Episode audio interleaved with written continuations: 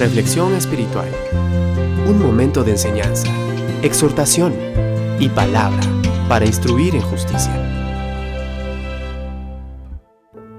Romanos 12.2 en la Biblia de las Américas nos dice, y no os adaptéis a este mundo, sino transformaos mediante la renovación de vuestra mente, para que verifiquéis cuál es la voluntad de Dios, lo que es bueno, aceptable y perfecto.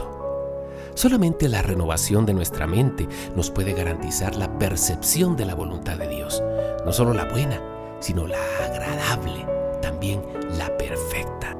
Debido a que la mente influye en nuestros actos, debemos de seguir el consejo del apóstol Pablo y renovar nuestra mente con pensamientos positivos, rechazando malas ideas, recuerdos no agradables del mundo y todo razonamiento que nos aleje de la fe y la santidad. Proverbios 23:7 es claro con respecto a esto. Dice, porque cuál es su pensamiento en su corazón, tal es él. El recuerdo solo nos trae a la memoria el pasado para hundirnos, deprimirnos y destruirnos.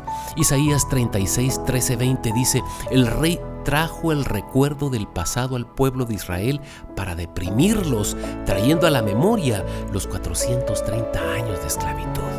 Y en nuestro caso puede venir el rey de Asiria para tratar de anular los pensamientos positivos e impedir que reprogramemos nuestra tomemos muy en cuenta que cuando nuestra mente está cansada, no puede pensar ni razonar.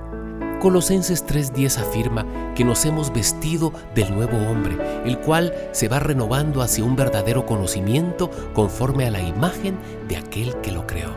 Entonces, como dice 2 de Corintios 10:4-5, ahora que estamos en Cristo, somos una nueva criatura y debemos aprender a usar las armas de nuestra milicia. Ahora bien, ¿qué son las fortalezas? En nosotros son pensamientos exagerados que nos ciegan e impiden el fluir de las ideas claras.